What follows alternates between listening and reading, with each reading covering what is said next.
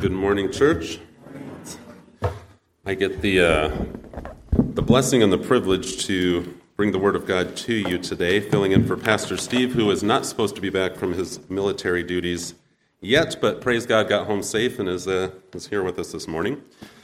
But in any case, we're going to be going to the Psalms this morning, Psalm 32. Uh, if you'd like to open up to Psalm 32, we'll read the whole thing. We'll touch on the whole psalm, although we'll spend most of our time probably in the first half. And once you're there, if you could stand with me out of reverence to God and to His Word, we will read together. The title of this we're simply calling Finding True Happiness.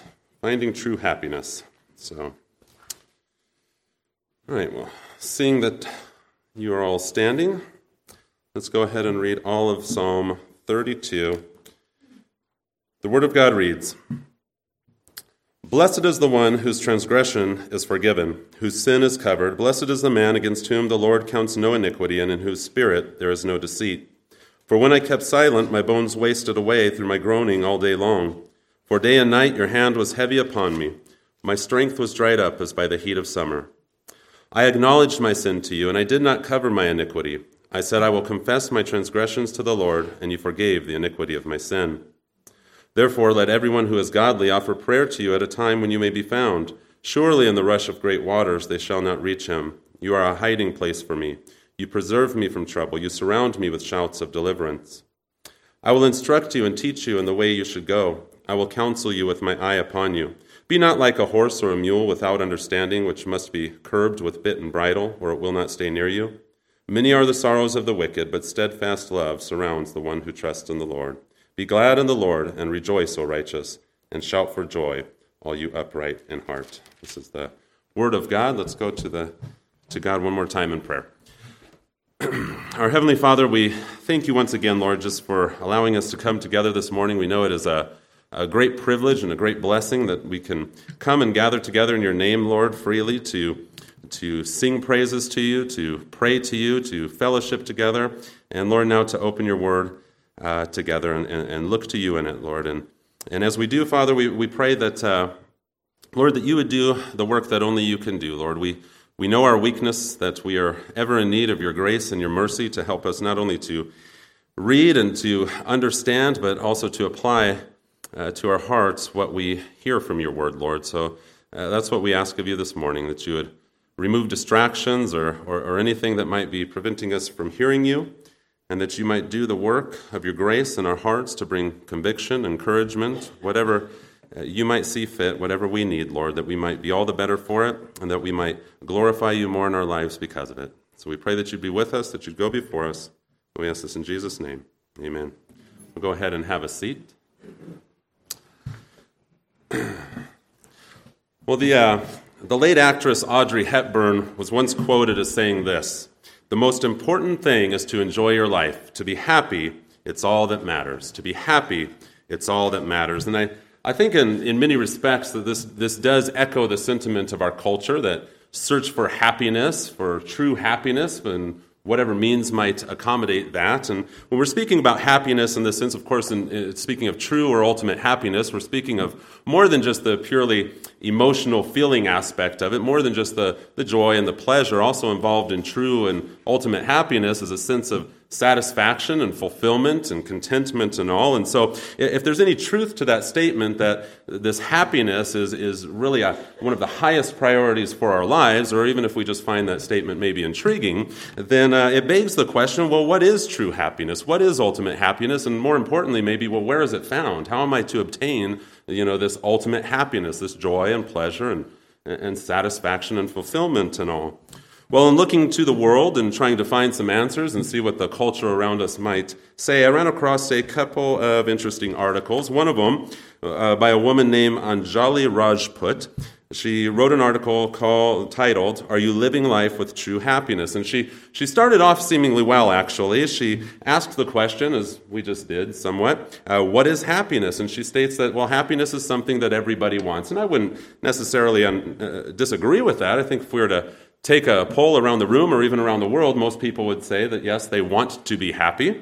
So she says, uh, What is happiness? And happiness is something that we all want. And she mentions there that we, we often assume that material things or ideal relationships or experiences that that's going to bring about true happiness but then she, she rightly states that the feelings associated with these they're often momentary they're fleeting so she starts off well, but she, she kind of takes a hard left, if you will, um, in her article when she says this. And I'll just kind of quote it to you. She says, People get in relationships or marriages because they seek happiness in their partner, and suddenly one day they have an argument or a fight, and you feel that that happiness is gone. We all want to be with our friends and our family because we feel happy in their company. We seek happiness in traveling, enjoying different cities, capturing scenic beauty in our cameras. But don't you think your happiness is associated either with materialistic things, places, or other people? The truth is, we're looking for our happiness in the outside world, and we don't even understand the actual meaning of true happiness. And this is what she says She says, True happiness is happiness inside of you. True happiness is enjoying your own company and living in peace and harmony with your body, your mind, and your soul. True happiness is a state of mind constantly being in love with yourself. And she goes on to quote Elizabeth Gilbert, the author that says uh, and says this happiness is the consequence of personal effort. You fight for it strive for it insist upon it and sometimes even travel around the world looking for it. You participate relentlessly in the manifestations of your own blessings and once you've achieved a state of happiness you must never become lax about maintaining it. You make a mighty effort to keep swimming upward into that happiness forever. Uh, you know it's a it's a very me-centered me-focused uh, happiness. Happiness isn't found inside of me, being satisfied with myself and maybe expressing myself uh, in whatever way makes me happy. It's very self centered, self focused sense of happiness. Well, another article, this one from Psychology Today, gave kind of a different perspective.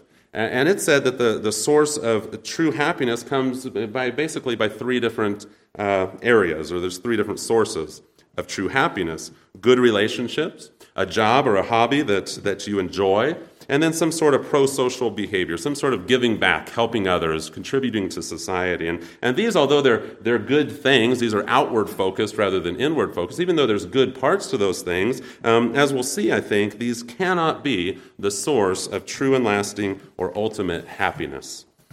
Uh, you know, I, I think, again, to even though that these are uh, kind of opposite ideals, opposing ideals, inward and outward, kind of opposite ends of a spectrum, if you will. That, but this generally, or this really encapsulates really the, the practical ideologies of our culture. Live for happiness, live for fulfillment and pleasure by whatever means might accommodate, whether that's finding it in yourself or uh, outside of yourself in uh, relationships and worldly pursuits and things. And what we'll see as we look at our text, though, again is that these ideologies, even the good parts of them, because there are good aspects of these things, but even the good parts of those, they fall far short in bringing about uh, true and lasting happiness, or as the scripture will call it, true blessedness. Now, before we begin looking at the, the psalm, I want to a, a, little bit more make clear the difference between how the world might define and, and explain the source and the experience of, of happiness and how the scriptures do so. The world would tell us that happiness here is, is centered, uh, again, really around emotions and um, feelings, a state of mind, and that the, the source of that is found, again, either in yourself, love and satisfaction in self, or in other people and finding that happiness in, in, worldly pursuits. And uh, the reason that we're talking about happiness, or that I'm speaking about happiness, in case you're, you're wondering, because the psalm here, at least in the ESV, it doesn't contain the word, the English word happy or happiness. The CSB, if you're reading that, does have joyful or joyfulness. But the reason that we're speaking about happiness is because the word that's translated there as blessed can very literally be uh, tr- translated as happy. And it, it suggests, and you could even define this term here, blessedness or happiness, is a, a sense of happiness that comes as a result of experiencing favor, such as by divine grace. And so we'll see a little bit about what that means here in a moment. But even though blessed it suggests this idea of happiness, it's not a one to one correlation of meaning that is, is ex- expressed by the culture um, versus that in Scripture. You see, in Scripture, the, the concept of this happiness or, or blessedness, it goes far beyond feelings and emotions, uh, especially those grounded in life and in the world here. A couple of examples for you. Deuteronomy 33 29. And Deuteronomy 33 29, it says, Happy are you, O Israel. Same word there translated happy. Happy are you, O Israel, who is like you, a people saved by the Lord. And here it, it does seem to suggest a, a, a happiness in the sense of a maybe a pleasurable experience because they're God's people. God has saved them, He's delivered them, He's going to be their God, He's going to go in their midst, He's going to provide and protect them. And of course, this brings about that sense of happiness that we might associate with, with happiness and all. But then we read something like Job 5:17 where it says behold blessed same word behold blessed is the one whom God reproves therefore despise not the discipline of the Almighty. And here the word it, it doesn't seem to imply happiness in terms of a pleasurable experience necessarily, but he is blessed due to the fact that God is concerned with him. And that's extremely important to understand as, and keep in mind as we look to the text and we differentiate between what the world might consider happiness and what the Bible proclaims is the only source of true and lasting blessedness. True and lasting blessedness. So again, where the world around us, it might say that this true happiness or blessedness, it's grounded in love and satisfaction of self, relationships, jobs, hobbies, etc. Um, the scriptures, in absolute contrast, proclaim that the only source of true and lasting blessedness, this happiness, joyfulness, satisfaction, fulfillment, is grounded in our status before God.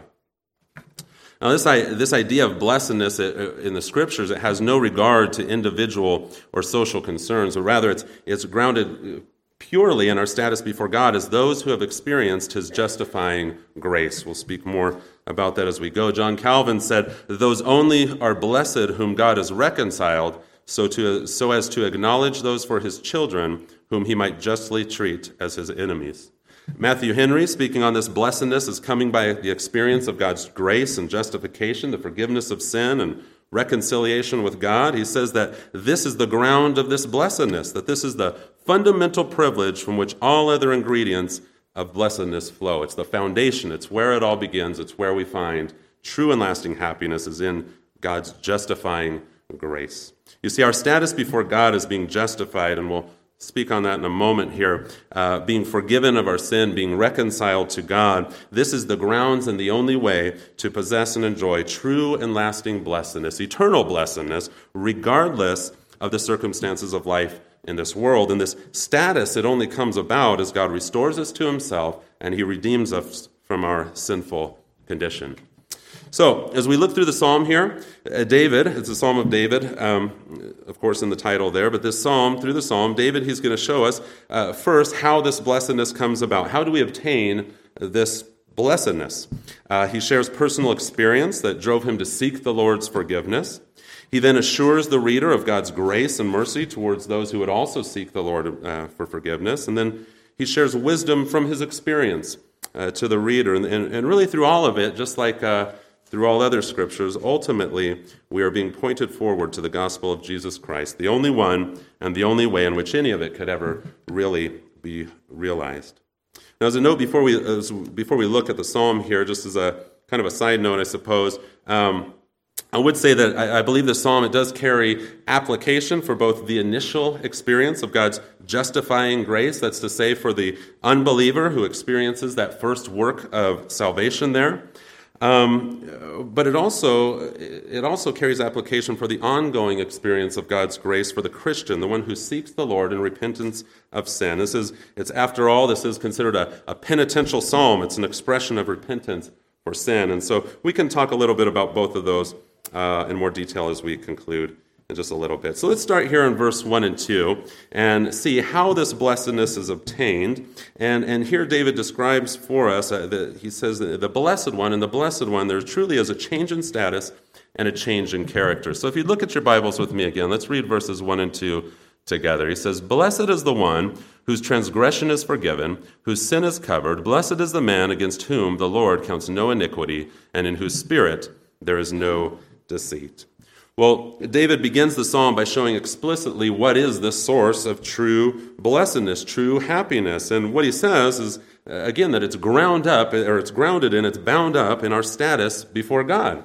And this change in status, as we've already mentioned, has to do with our being justified in the sight of God. You see, uh, the scriptures proclaim unequivocally throughout that all people are born into this world in a state of sin. Paul demonstrates that uh, clearly in Romans 5 12 through 21, where he explains that the sin of Adam resulted in the condemnation of all his posterity. So every person, every human being born since our first father Adam, since the fall, we've all been born with a sin nature. We've all been born into this world in a state of spiritual death, and we are inherently guilty before God because of these things. And this, again, this truth is it's expressed clearly throughout the scriptures. And so, because of this, we have not, nor are we capable to obtain on our own, the needed righteousness to enter into the presence of our God. We are simply unfit in and of ourselves. And so, because this is true, we are in need of being justified. And to be justified means that we are freed from the penalty of sin. Justification is it's a legal term. It's as they say courtroom language here and is used in scripture it indicates the change in status from being both guilty and unrighteous to not guilty and righteous in the sight of God. And so when God justifies a person, he, the righteous judge of all creation, the judge of his creation of his world is declaring that the one who is guilty and unrighteous because of their sin is now not guilty and righteous. We're going to come back to how he can do that and remain himself righteous in a little while. But you see, it's this change in our status before God that is the only source of true blessedness. And it's that which David is explaining here in, in our text. And he, he begins, he does so beginning uh, by illustrating three aspects of sin and grace. He says, Blessed is the one whose transgression is forgiven. Now, transgression, the term there that's, that's translated transgression there, uh, that means open rebellion. Transgression is willful deviation from God's command and his rule. Uh, you know, a, a line has been drawn, and I have knowingly, willingly, and purposefully crossed over it. It's a, a sin that's not an accident. I don't stumble into transgression to say, I knew the right thing to do or, or not to do, and knowing full well, I did the opposite. Uh, we know, and we know, that this is true, at least to some extent, for all people, including the unbeliever. Paul makes that clear in Romans 1 18 through 23, where he says that sinful man suppresses the truth, which is evident to all men in his unrighteousness. You see, being made in the image of God, all people have an inherent understanding of right and wrong. There's an ingrained standard or sense of morality that originates from our Creator that is suppressed by our sinful hearts and minds. We don't suppress things that we have absolutely no knowledge about. Suppression is something that we do, it's an action. But that said, I, I do believe that this is the aspect of sin that Christians so awful, so often, excuse me, uh, struggle with, so to speak. And think about it for a moment. You know, the vast majority that we come as Christians, that we come seeking the Lord's forgiveness, is it not because we have done something that we knew we ought not to do, or vice versa? You know, I, I know it's sinful to fill in the blank. I know it's sinful to X, Y, or Z, uh, but I did it anyway. And, and of course, uh, you know, often we'll try to rationalize or justify our, our actions, at least in the heat of the moment there.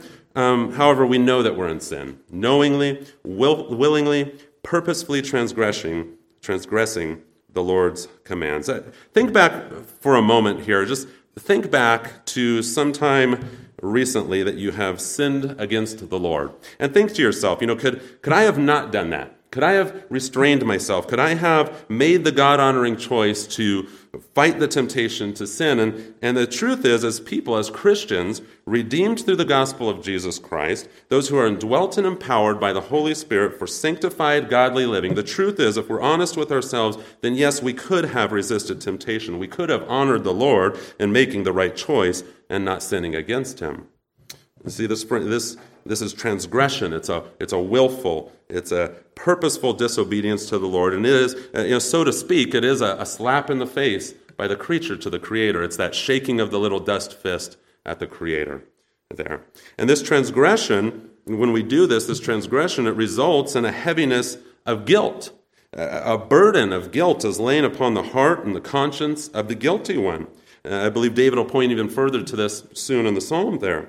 And, and even apart, again, even apart from a saving knowledge of God, this transgression, you know, going against conscience and what we know inherently to be right and wrong, must lay a burden of guilt upon the unbeliever. I think certainly that has something to do with why Paul would say that sinful man suppresses the truth in his unrighteousness. It's because we're going against our conscience. We know what's right. This is why we don't have to teach children, uh, you know, that it's wrong to hit and steal and say bad words and all those things. You know, I mean, they, they know inherently uh, there's a standard uh, that is ingrained uh, that comes from our Creator, and so we, you know, we have we suppress those things. Um, so of course, this you know this transgression it, must lay a, a, heaviness, a burden, even on the heart of the unbeliever to some extent. Well, the psalmist here, David, he says that blessed is the one whose transgression is forgiven. And this term forgiven, it implies the idea of something uh, being lifted up, something being carried away. And so, as, as transgression, as it brings this heaviness and this burden of guilt upon us, the implication here is that uh, that burden and guilt of such sin is removed. You know, it's, it's lifted off, it's carried away. You know, as a, as a sinner, I've rebelled against God. I bear the guilt of my transgressions.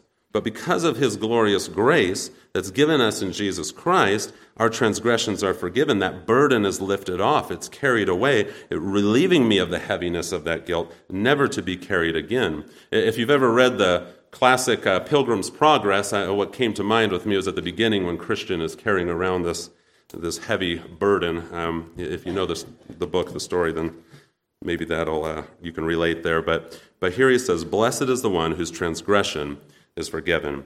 Well, he continues, Blessed is the one whose sin is covered.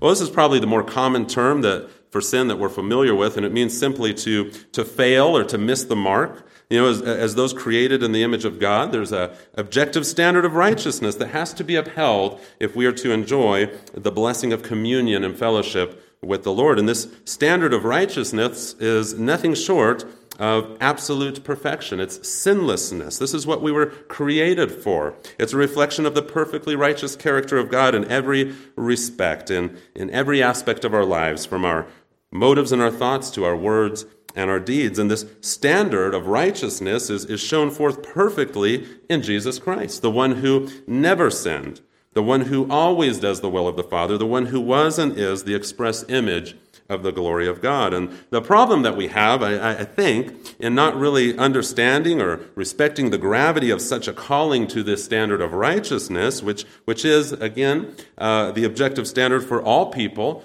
uh, believer or unbeliever alike, as those made in the image of God. The problem that we have in not respecting the gravity of such a calling and an expectation is that we most often compare ourselves to other people as if theirs is the righteousness which we must meet or exceed. Classic uh, examples would be Hitler and Mother Teresa, right? Um, I, I may not be the best, I may do some bad things, but hey, I'm not a Hitler. I, I try to do my best, I do good, but I'm no Mother, Mother Teresa. And you know, the thing is that nothing can be further from the truth there. There's no human being to whom we must measure up to. Uh, the standard of righteousness to which we measure up, or we are to measure up to, is expressed explicitly in the person of Jesus Christ. He and He alone is the standard.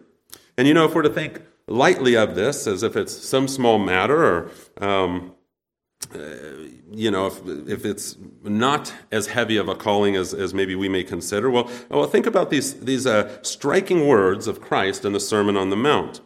Uh, Christ, Jesus, speaking in Matthew 5, 17 through 20 about the law, where he says, You know, I, I haven't come to abolish the law, but to fulfill, and the law will by no means pass away and all. When he's speaking there, he says this to his listeners, he says, For I tell you, unless your righteousness exceeds that of the scribes and Pharisees, you will never enter the kingdom of heaven. Now, we can say what we will about the, the Pharisee and the scribe and the Pharisee, but at least outwardly, looking at them, um, these are the ones who know that their whole life is dedicated to knowing the law and teaching the law and keeping and acting out the law, uh, demonstrating it, keeping it to a T, at least again outwardly as far as humanly possible. We know there are issues with them, but to look at them and to say, well, if your righteousness doesn't exceed these who live every moment of every day for righteousness and trying to, you know, meet this, this righteousness, if you don't exceed that, well, then you're hopeless.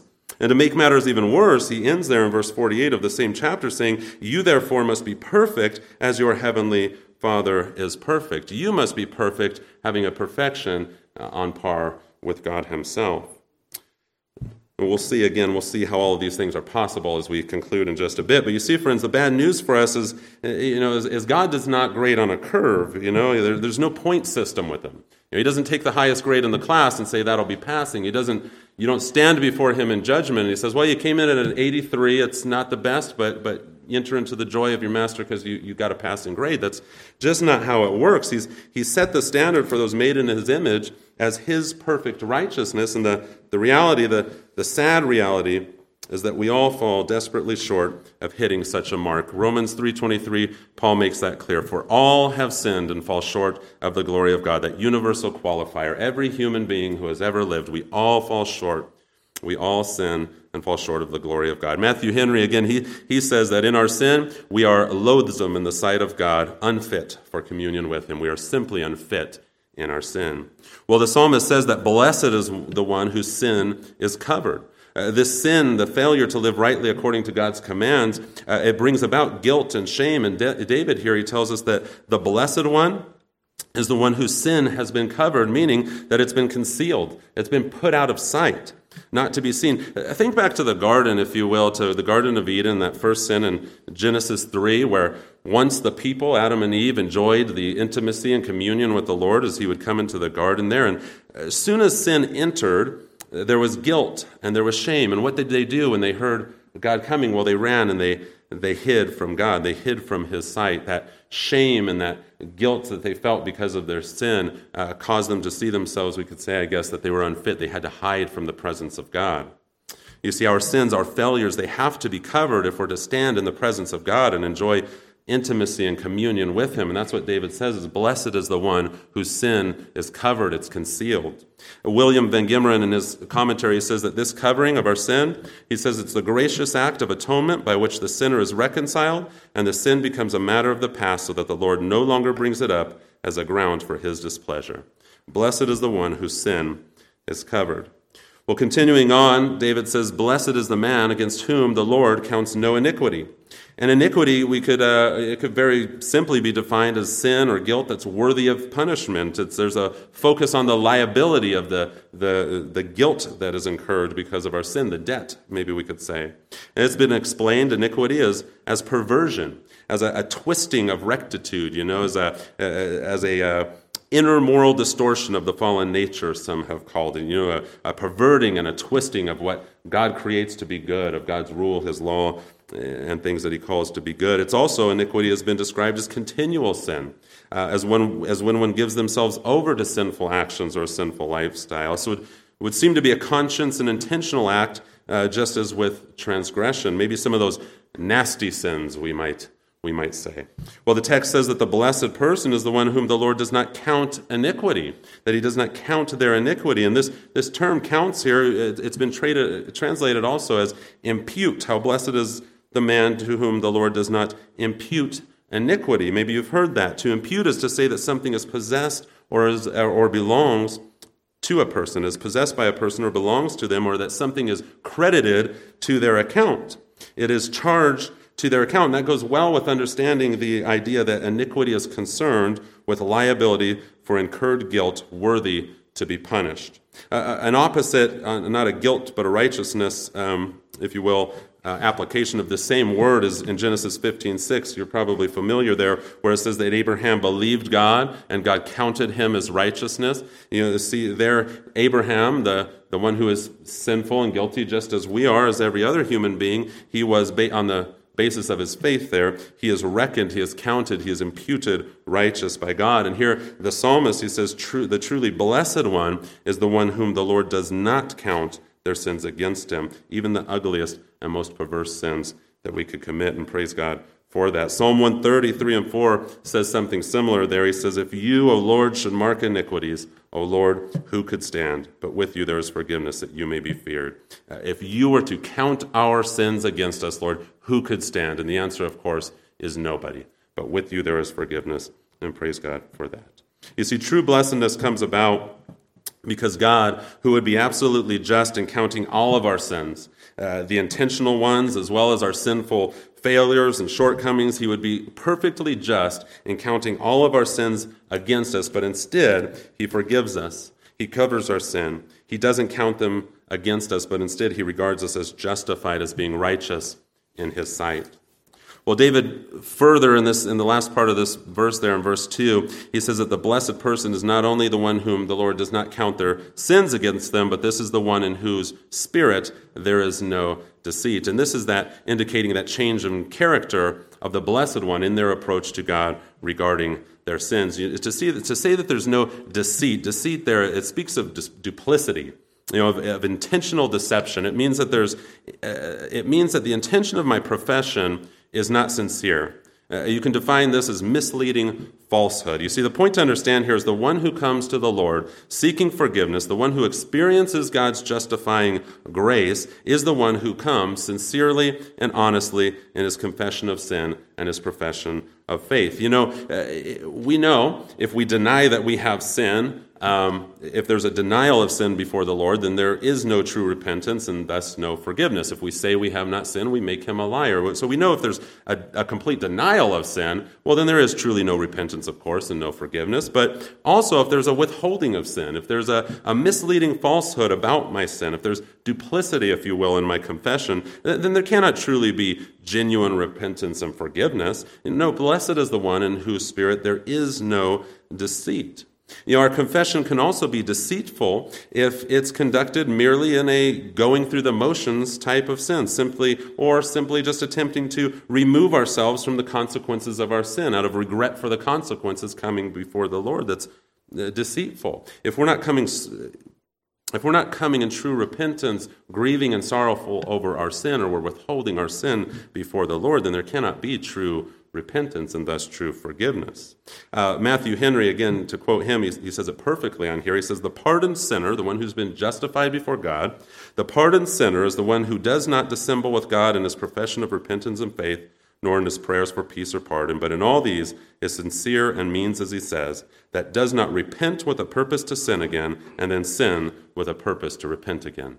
You know, a, a true confession, and we'll talk a little bit more about that in a moment, uh, to the one in whose spirit there is no deceit is not one who comes and repents knowing that they're going to go right back into that sin later on, or the one who sins assuming, well, I can just go and stand before the Lord and confess this again. No, the truly blessed one is the one whose transgression are forgiven, the one whose sin is covered, and the one, the one in whom the Lord counts no iniquity, and then the one whose spirit there is no deceit in their profession and repentance there. Well, let's move on there, seeing the grounds of this uh, true blessedness, and let's see how, uh, in David's life here, in his personal experience, how this blessedness was uh, deterred in verse 3 and 4. If you'll read with me, he says, For when I kept silent, my bones wasted away through my groaning all day long. For day and night your hand was heavy upon me.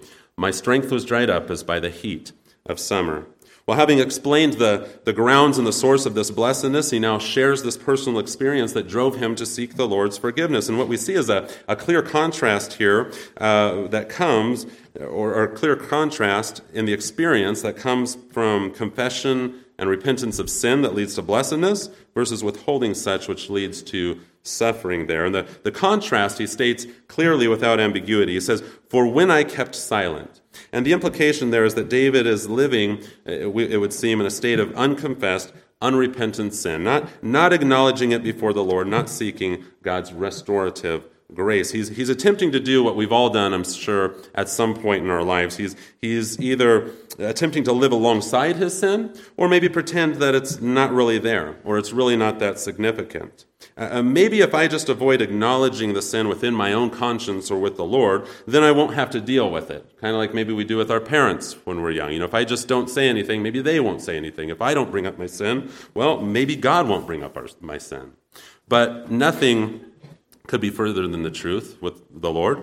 We know that God disciplines the child whom he loves. That's what Hebrews 12, 6 tells us. That's what Job told us. And his purpose for his people is holiness. And so he's never going to turn a blind eye to sin in the lives of his people. And the withholding of, the, of sin, what we see in David here, is suffering. Suffering, suffering that's primarily spiritual in nature, but does carry a physical aspect as well. I, I think we can all understand probably and, and relate to this. He says that his bones wasted away, that he was groaning all day long, and that his strength was dried up. And this could be, as some have said, uh, purely metaphorical, that he wasn't necessarily physically suffering. These are uh, describing his loss of spiritual vitality, but I think it, it includes both. Now, it, it is primarily, again, it is primarily spiritual in that when we're giving ourselves over to sin, when we're not confessing and repenting of sin, then there, there really is no peace in our hearts and minds. Uh, uh you know, if we, as those who claim to be Christians, if we can live in unrepentant sin without issue, uh, then we're in a very dangerous place. We ought to take some, some time really to evaluate the genuineness of our, our profession here. Uh, Calvin, again, he implies this perfectly. He says David confirms by his own experience the doctrine that he just laid down, namely, that when humbled under the hand of God, he felt that nothing was so miserable as to be deprived of his favor. If we can live comfortably in sin, then something is terribly, terribly wrong. Sin hinders our relationship with the Lord, our intimacy with the Lord. It, it robs the peace and joy from your heart. It, it severely weakens our ability to focus on spiritual matters and praying and, and, and scripture reading. It, it, clouds our heart and our mind. It, depletes our spiritual activity or vitality, which is what David's implying there, I think, when he says his strength was dried up uh, as by the heat of summer, just as a hot summer day you know, climbing in the mountains or whatever that depletes your energy. Well, the same thing, giving yourselves over or, you know, withholding confession and repentance, it wears on you on a spiritual level. But so also, um, living like this in any amount of time certainly must spill over into the physical realm as well. It, it certainly eventually catches up with us in our bodies and it begins to affect us emotionally, psychologically, even physiologically in our bodies. You know, uh, unconfessed, unrepentant sin brings about a whole array of suffering. Uh, is probably why I, I, would say, and we could probably go on and on about this, but but this is probably why we, when we live in a, a time, if we keep going in unrepentant sin, withholding confession, if we keep living a life giving ourselves over to sin, you know, we can experience those symptoms that are similar to clinical stress, anxiety, depression. It, it depletes your spiritual vitality, but it begins to affect your body and mind as well. Now, notice also what he says is the source of his suffering. He says, For day and night your hand was heavy upon me.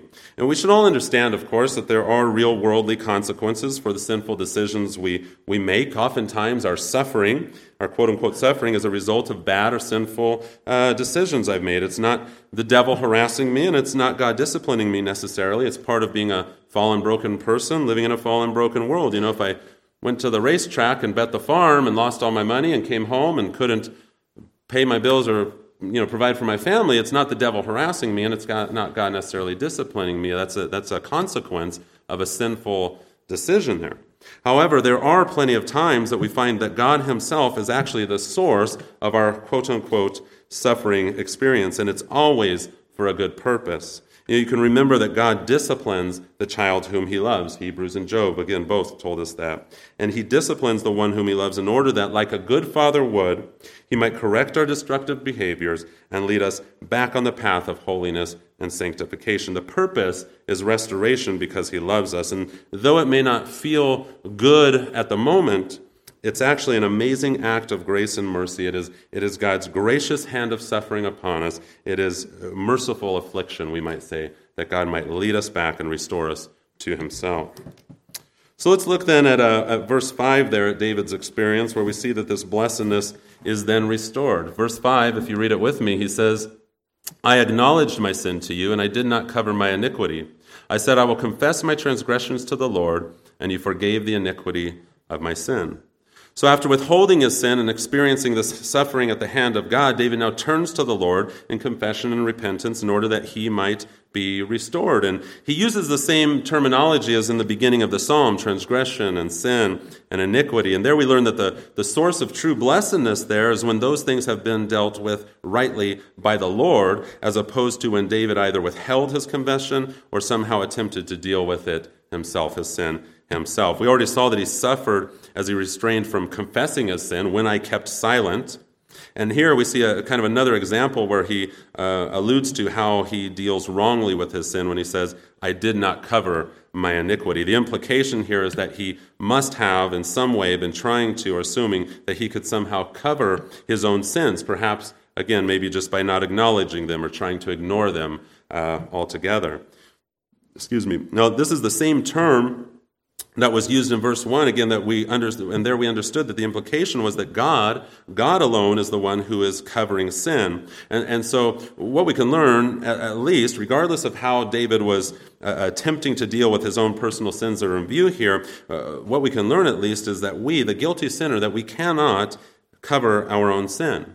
Uh, you know, and again, if you think back to the Garden of Eden there in that first sin, Adam and Eve, when, when, sin, entered, when sin entered there into um, humanity, um, what did they try to do? They tried to cover their nakedness. And, and their nakedness that uh, alludes to far more than just they were embarrassed because they were physically naked. This is, this is um, really alluding to the guilt and the shame that came as a consequence of their sin. They heard God coming, they hid from God, and they attempted to cover themselves, their shame and their guilt. And of course, it was none other than God Himself, through a sacrifice nonetheless, who would cover them.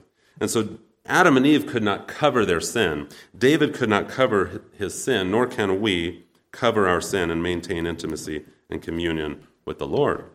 God must cover our sin. Well, here David says that he acknowledged his sin, that he confessed it to the Lord, that here he, he regards his sin as sin, maybe we can say. He makes known his sin to the Lord. Not that the Lord does not know his sin already, but perhaps we can see this as, as he's admitting his sin. He's laying it open, he's laying it bare before the Lord. I'm guilty and I've sinned. He's not withholding, he's not holding back, he's not trying to hide or make excuses or, or blame shift. He's coming uh, coming as a as Calvin would uh, Calvin explains here he comes being self-condemned laying it all out on the line. Lord i'm guilty so that he might as Calvin says as a suppliant obtain pardon. David acknowledges his sin and he confesses it to the lord. And the result the result of david truly openly and honestly confessing his sin to the lord was that god forgave the iniquity of his sin. And this is not only the reality for David, complete forgiveness, complete restoration, but this offers assurance to any who would come in like manner. But with you there is forgiveness that you may be feared, Psalm 130 said. And this is really what David is instructing us next as he turns from the learner to the teacher, in a sense, um, through the psalm. In verse 6 and 7, he begins by showing us a pattern and a promise. So let's read verse 6 and 7 there together. He says, Therefore, let everyone who is godly offer prayer to you at a time when you may be found. Surely in the rush of great waters they shall not reach him. You are a hiding place for me. You preserve me from trouble. You surround me with shouts of deliverance. Well, in light of his experience here, David now illustrates again a, a pattern and a promise for those who would seek the Lord's forgiveness. He says, Therefore, because of because God will forgive the one who comes honestly uh, before Him, genuinely uh, in grief over their sin and true repentance. Uh, uh, therefore, because God will forgive and restore, therefore, let everyone who is godly offer a prayer to you at a time when you may be found. Put simply, the, the pattern is to come to the Lord in prayer and confession, confession of sin. The promise is that He will forgive and restore, that He will save us from the just judgment that comes ultimately for sin. And you know, it's important that we understand that the, the prayer is the pattern for seeking the Lord's forgiveness. You know, if we're ever to be reconciled to God, if we're going to be justified, if we are going to uh, be declared righteous in His sight, free from the penalty due our sin, it's not going to be on account of anything we ever do in and of ourselves. We cannot hide or conceal or cover our own sin, and there is nothing that we could ever do to merit the needed righteousness to stand in his presence. True and honest prayer, it demonstrates a complete dependence on the Lord to do on my behalf what I could never do for myself, and it acknowledges him as my only hope for reconciliation. You see, prayer is the pattern for true, repent, for true repentance and, and confession there. And he says, when he says there, uh, pray at a time when you may be found, it doesn't imply, I don't think, necessarily a time in which God cannot be found or maybe at a certain time of day or time of the week or all. Rather, the point that, that the psalmist that David is making here is not to delay seeking the Lord in prayer uh, for forgiveness. Uh, don't put it off. As the Spirit convicts and makes known my sin and my heart and my mind, it's, it's then that I ought to seek Him in confession and repentance. There and then, at that moment, as soon as I'm cognizant of my sin, I should be confessing and repenting, knowing that God will restore. This is it's a plea for urgency to seek the Lord in repentance and confession to be restored to him. Now, uh, for the unbeliever, though, this is especially urgent because, in a, in a real sense, for the unbeliever, for those who have not experienced God's justifying grace and had their, forgi- their sins forgiven, those who have not come to know the Lord. Um, for the unbeliever, well, this is much more urgent because, uh, because if you put off for too long the seeking the Lord's forgiveness for your sins and you die in your sins, well, then you stand accountable before the Lord. That's what the Bible tells us. It's appointed to die once, and then comes the judgment. Uh, what, what we could say for the unbeliever, this is more urgent because uh, if you die, you will, there, there is no, once you die and stand before the Lord, there is no chance for confession and repentance. It's simply too late. And so don't put it off. As soon as the Spirit is convicting, as soon as God is bringing your sins to your heart and your mind, run to Him in confession and prayer and confession and repentance, knowing that God will forgive. And the assurance is just that, that, that the scriptures give us concerning this confession is that God will forgive, that God will protect, that He will ultimately preserve His people in the time of judgment. You know, some have taken this as indicating that God's going to protect those who seek His forgiveness from troubles that come, uh, worldly troubles that come from suffering and discipline because of their sin. And there, there, there could be some truth to that, of course, but in the greater context, I think, of what the psalm is teaching here, and in the greater context of sin and grace, I, I really believe that ultimately this is providing the assurance that those who have experienced God's justifying grace through the forgiveness of their sins, that they will pr- be protected and preserved through the greater judgment of sin when all stand before him as the great and righteous judge and complete accountability. The promise there is that those who have been forgiving have nothing to fear when they come before their God. When the waters of judgment come, you, are my hiding place. You will preserve me. Uh, there is a day, we know, when all people will stand before God. We're told in, in Revelation there that, uh, uh that a day will come and that final judgment and books will be open and will be judged. But I think Again, here the promise, the assurance, the hope that you can have as one who knows the Lord and has been forgiven is that uh, there is no fear when you come to stand before your God. Those who have been justified in His sight, those who belong to Him by faith, uh, there's nothing to fear. He will preserve you and protect you through trouble, and, and you will go on to glory with your God. Now, the end of the psalm, verses 8 through 11, uh, really he offers some, some wisdom, some exhortation to a right response based on what he said, I, I believe. So let's go ahead and read the end, verses 8 through 11, where he says, I will instruct you and teach you in the way you should go. I will counsel you with my eye upon you. Be not like a horse or mule without understanding, which must be curbed with bit and bridle, or it will not stay near you. Many are the sorrows of the wicked, but steadfast love surrounds the one who trusts in the Lord. Be glad in the Lord and rejoice, O righteous, and shout for joy, all you upright in heart. Well, there's differing views as to whether this is God now speaking, I will instruct you, I will teach you, I will counsel you, or if David, David now from the clearer vision of hindsight, post experience of sin and suffering and grace, is now taking the position of teacher rather than learner. And, you know, in a primary sense, it is God speaking, of course, since the entirety of Scripture is God's word, but in a maybe a more localized, immediate context sense, it would appear that David is the one now speaking. You know, having learned in far greater ways now of the grace of forgiveness, David is now, he will now be the one who will instruct and teach and counsel the hearer on the way to experience this same blessedness, this same restoration which he has experienced. He can draw from personal experience. You know, having known firsthand the misery that comes as we conceal our sin, and he can show uh, the way of reconciliation and relief and the joy that it brings as we turn back to the Lord in confession and repentance. And what he does there, very simply and put very shortly, is he, he leads in the way of wisdom, if you will. He, he says, Don't be like the horse or the mule. Don't be like one who must be controlled in order to stay on the right path. Uh, don't be like an irrational beast. Don't be like the one without understanding. Uh, don't make it necessary that God have to use greater measures of discipline to lead you to repentance. And friends, if you truly belong to the Lord, then He will use whatever means He deems necessary to bring you to the point of repentance. I'm sure some of us in this room know that all too well. No, rather, he says, Listen to the words, the wise words of the king. Seek the Lord while he may be found. Enjoy the blessing of forgiveness. Know that God stands ready to forgive those who come in honest confession and repentance before him. And he, he finishes there the psalm by stating that for the wicked, for those who would attempt to disregard or conceal uh, their sins there, that there is nothing but sorrows, sorrows now and more so in eternity. However, for those who trust the Lord, the ones who seek the Lord in faith, trusting his promise to forgive, there is faithful love, there is rejoicing and gladness, there is an experience of true and lasting blessedness for those who receive God's justifying grace of forgiveness and reconciliation. So, how is it all possible then?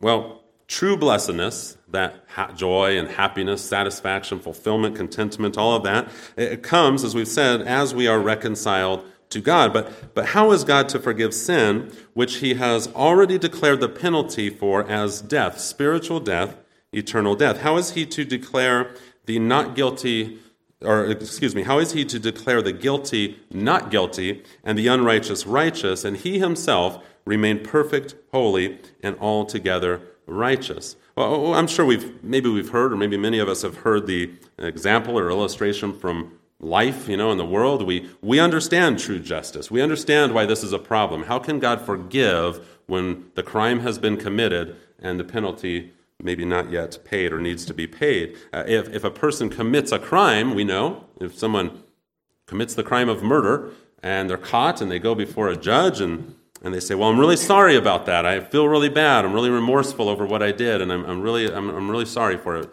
And if the judge says, "Well, you know, I, I can see that you're that you feel bad, that you're sorry, and you're remorseful, so we're just going to let you go. Just don't do it anymore," we know that that's not justice. We know that the crime has been committed and the penalty must be paid. Remember, there's a liability for incurred uh, debt of uh, guilt and all. This this psalm it drives us to uh, back to, or it draws us back to Exodus 34, 6, and 7. If you don't know that section of Scripture, you ought to read it there. But there, the Lord is proclaiming his name before Moses, and he, he gives us this great and terrible uh, description, I guess, of his name, and it, and it really presents us with the same problem. The Lord, he says, the Lord, the Lord, a God merciful and gracious, slow to anger, and abounding in steadfast love and faithfulness, keeping steadfast love for thousands, forgiving iniquity and transgression and sin, but who will by no means clear the guilty. You know, how is it that transgression can be forgiven, that sin can be covered, and rather than counting our sins against us and regarding us guilty, not count them and regarding us righteous? How can He look at us who are guilty and unrighteous and count us perfect as He is perfect, call us righteous with a righteousness exceeding the Pharisee, measuring up to the standard of perfection that being an image of bearer image bearer of God requires. How is a sinful person to enter into the state of true and lasting blessedness if this is where it's found, and God Himself even remain uh, perfect and holy and righteous? Well, contrary to what the world might tell us, we can't find this type of fulfillment or happiness in anything within ourselves or within the world around us, even in those good things that we talked about that we find enjoyment in. Um, and the only way to experience and enjoy true blessedness is by being, again, justified in the sight of God. And uh, to do that, the only way that that is possible is through the gospel work of the Lord Jesus Christ. You see, Christ does in the gospel, he does on our behalf what we could never do for ourselves. He, he lives the perfect life. He, he meets the requirements of perfect righteousness that is required for the image bearers of God. He earns it himself, perfect righteousness, and then he credits it to us so that our sinful failures and shortcomings can be covered. We are clothed, we are covered in the righteousness of Christ. He gives us his righteousness, having met uh, the requirement himself, clothes us in his own righteousness, so that to the point that when God sees uh, uh the Christian, he sees the righteousness of Christ there, as it were. Well, then he suffers and dies on our behalf. He bears the guilt of our transgression and our iniquities. He, 1 Peter 2.24 says, he bore our sins in his body on the tree. He takes the burden of guilt and the debt that our sin uh, incurred, thereby relieving us of the burden and the penalty of the guilt of our sin. He then raises from the dead victoriously, defeating sin and death, putting an end to, su- uh, to such on behalf of all who would ever believe on him in faith, to all who would ever come honestly and openly confessing and repenting of their sins. You see, Jesus, he stands as our perfect substitute in both life and death, so that we might enjoy this true and lasting blessedness. You see, forgiven of our sins, we experience peace and joy. Reconciled to God, we enjoy intimacy and communion with Him, and these things are only possible through Christ our Lord. That's what Paul tells us in 2 Corinthians 5:19 and 21. He says, "In Christ God was reconciling the world to himself, not counting their trespasses against them." And he goes on to say, "For our sake he made him, he made Christ to be sin, who knew no sin, so that in him we might become the righteousness of God." Uh, the guilt of our sin imputed to him, his righteousness given to us, our transgressions forgiven, our sins covered, our iniquities not counted to our, to our account. You see, he takes the penalty of our sin and credits us with his own righteousness. So, so you see, God can remain just because the penalty uh, for sin, it's paid.